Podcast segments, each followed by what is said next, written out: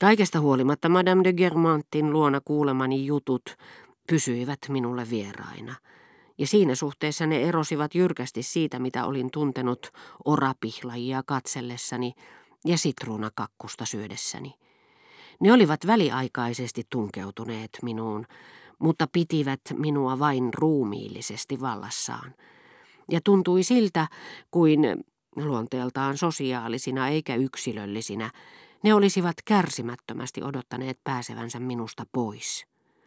Istuin vaunuissa transsitilassa kuin ennustajanainen. Unelmoin uusista päivällisistä, joilla olisin voinut itse omaksua milloin ruhtinas Eksän, milloin Madame de Germantin osan, ja kertoa niitä. Sillä välin ne tanssittivat huuliani, jotka niitä katkonaisesti toistelivat, ja turhaan yritin koota ja keskittää ajatuksiani, jotka keskipakoinen voima pyörryttävällä vauhdilla tempasi mukaansa. Kuumeisen kärsimättömästi, päästäkseni mitä pikimmin kantamasta yksin niiden painoa, niin kuin äsken vaunuissa, missä sivumennen sanoen lohduttauduin puhumalla ääneen itsekseni, soitin ovikelloa herra de Charlyn ulkoovella, ja sitten Koko sen ajan, jonka jouduin odottelemaan, pidin itselleni pitkiä yksinpuheluja, joissa toistin kaiken, mitä halusin hänelle kertoa, enkä uhrannut montakaan ajatusta sille, mitä hänellä mahdollisesti oli minulle sanottavana, istuessani salongissa, mihin lakeja oli minut johdattanut, ja missä sivumennen sanoen en kiihtymykseltäni edes saanut silmäiltyä ympärilleni. Minulla oli sellainen tarve saada Monsieur de Charlie kuuntelemaan juttuja, joita paloin halusta kertoa hänelle, että petyin pahasti ajatellessani, että talon isäntä saattoi hyvinkin olla jo nukkumassa, niin että minun pitäisi palata kotiin niin hyvineni haihduttamaan poissa naista humalaani.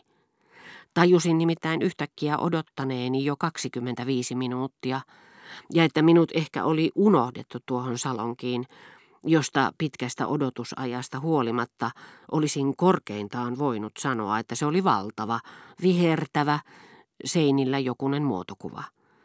Puhumisen tarve ei estä ainoastaan kuulemasta, vaan myös näkemästä.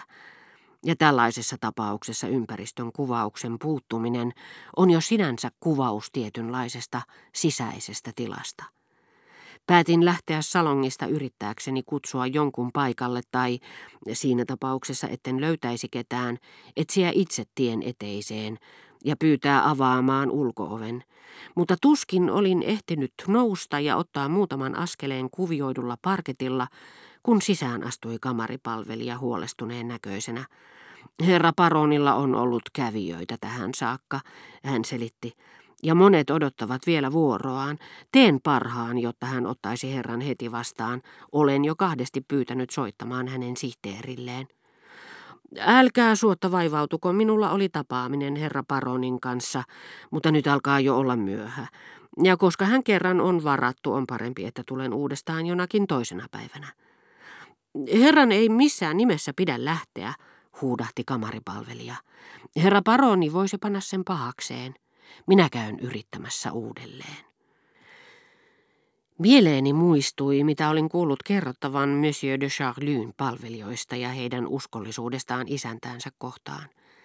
Ei hänestä ehkä aivan samaa voinut sanoa kuin Kontin prinssistä, joka yritti olla mieliksi lakeijalle siinä missä ministerillekin, mutta hänen oli onnistunut tehdä pienimmistäkin pyytämistään palveluksista suosionosoituksia – niin että kun hän illalla palvelijoiden keräännyttyä hänen ympärilleen kunnioittavan välimatkan päähän, antoi katseensa kiertää kaikissa vuoron perään ja sanoi Coignet, kynttelikkö, tai Ducré, yöpaita.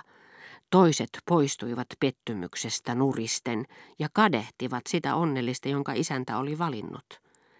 Kaksi heistä, jotka olivat vihoissa keskenään, yrittivät jopa keplotella toiselta mahdollisen suosionosoituksen tekemällä mitä merkillisimmistä syistä asiaa paronin huoneeseen, jos tämä oli tullut kotiin tavallista aikaisemmin, siinä toivossa, että saisi sinä iltana kunnian huolehtia paidasta tai kynttilöistä. Jos paroni puhutteli palveluskuntaansa kuuluvaa henkilöä jostakin muusta syystä kuin palvelukseen liittyvissä asioissa, jos hän esimerkiksi talvella puistossa ajellessaan, koska tiesi, että yksi ajureista oli vilustunut, sanoi tälle kymmenen minuutin kuluttua, peittäkää itsenne kunnolla, niin muut eivät kateudesta puhuneet hänelle kahteen viikkoon, koska hänen osakseen oli tullut moinen kunnianosoitus. Odotin vielä kymmenen minuuttia ja sitten pyydettyään ensin, etten viipyisi liian kauan, koska herra paroni oli niin väsynyt, että oli joutunut käännyttämään pois useampia kävijöitä, tärkeitä henkilöitä, jotka olivat sopineet tapaamisesta monta päivää aikaisemmin. Kamaripalvelija johdatti minut hänen luokseen. Ajattelin, että teatraalisessa lavastuksessa paronin ympärillä ei ollut läheskään samaa suuruutta kuin hänen veljensä Germantin koruttomuudessa, mutta samassa ovi jo avattiin ja saatoin nähdä paronin, joka kiinalaisessa aamutakissa kaula paljaana lepäsi sohvalla pitkin pituuttaan. Samanaikaisesti huomasin hämmästyksekseni tuolilla hänen vieressään uuden kahdeksan vivahteisen silinterihatun ja sisäturkin, aivan kuin paroni olisi vasta juuri tullut sisään. Luulin, että herra de Charlie tulisi minua vastaan. Tekemättä elettäkään hän tuijotti minua tuikeasti, hievahtamatta. Astuin lähemmäksi ja tervehdin häntä, mutta hän ei ojentanut minulle kättään – ei vastannut tervehdykseeni, eikä liioin pyytänyt minua istumaan. Hetken kuluttua kysyin häneltä niin kuin kysytään huonosti kasvatetulta lääkäriltä, pitikö minun välttämättä seistä. En tehnyt sitä pahaa tarkoittaen, mutta kylmän raivon ilme herra de Charlyn kasvoilla näytti entisestään kiristyvän. En hän voinut tietää, että maalla ollessaan Charlyn linnassa Hänellä oli tapana päivällisen jälkeen leikkiä kuningasta, asettua mukavasti nojatuoliinsa tupakkahuoneessa ja antaa vieraittensa seistä ympärillään.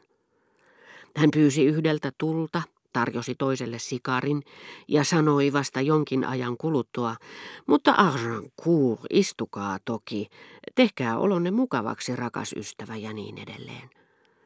Sillä pitkittämällä heidän epämukavaa asemaansa hän halusi vain näyttää, että hän eikä kukaan muu oli se, joka antoi heille luvan istua. Istukaa barokkituoliin, hän sanoi käskevästi, ikään kuin olisi ennen kaikkea halunnut minun siirtyvän kauemmaksi, eikä niinkään pyytääkseen minua istumaan. Valitsin lähettyvillä olevan nojatuolin. Oho, tätäkö te nimitätte barokkituoliksi? Kaikesta näkee, että te olette sivistynyt nuori mies. Hän huudahti pilkallisesti. Olin niin ällistynyt, etten hievahtanutkaan. En lähteäkseni tieheni niin kuin minun olisi pitänyt tehdä, enkä vaihtaakseni tuolia niin kuin hän olisi halunnut minun tekevän.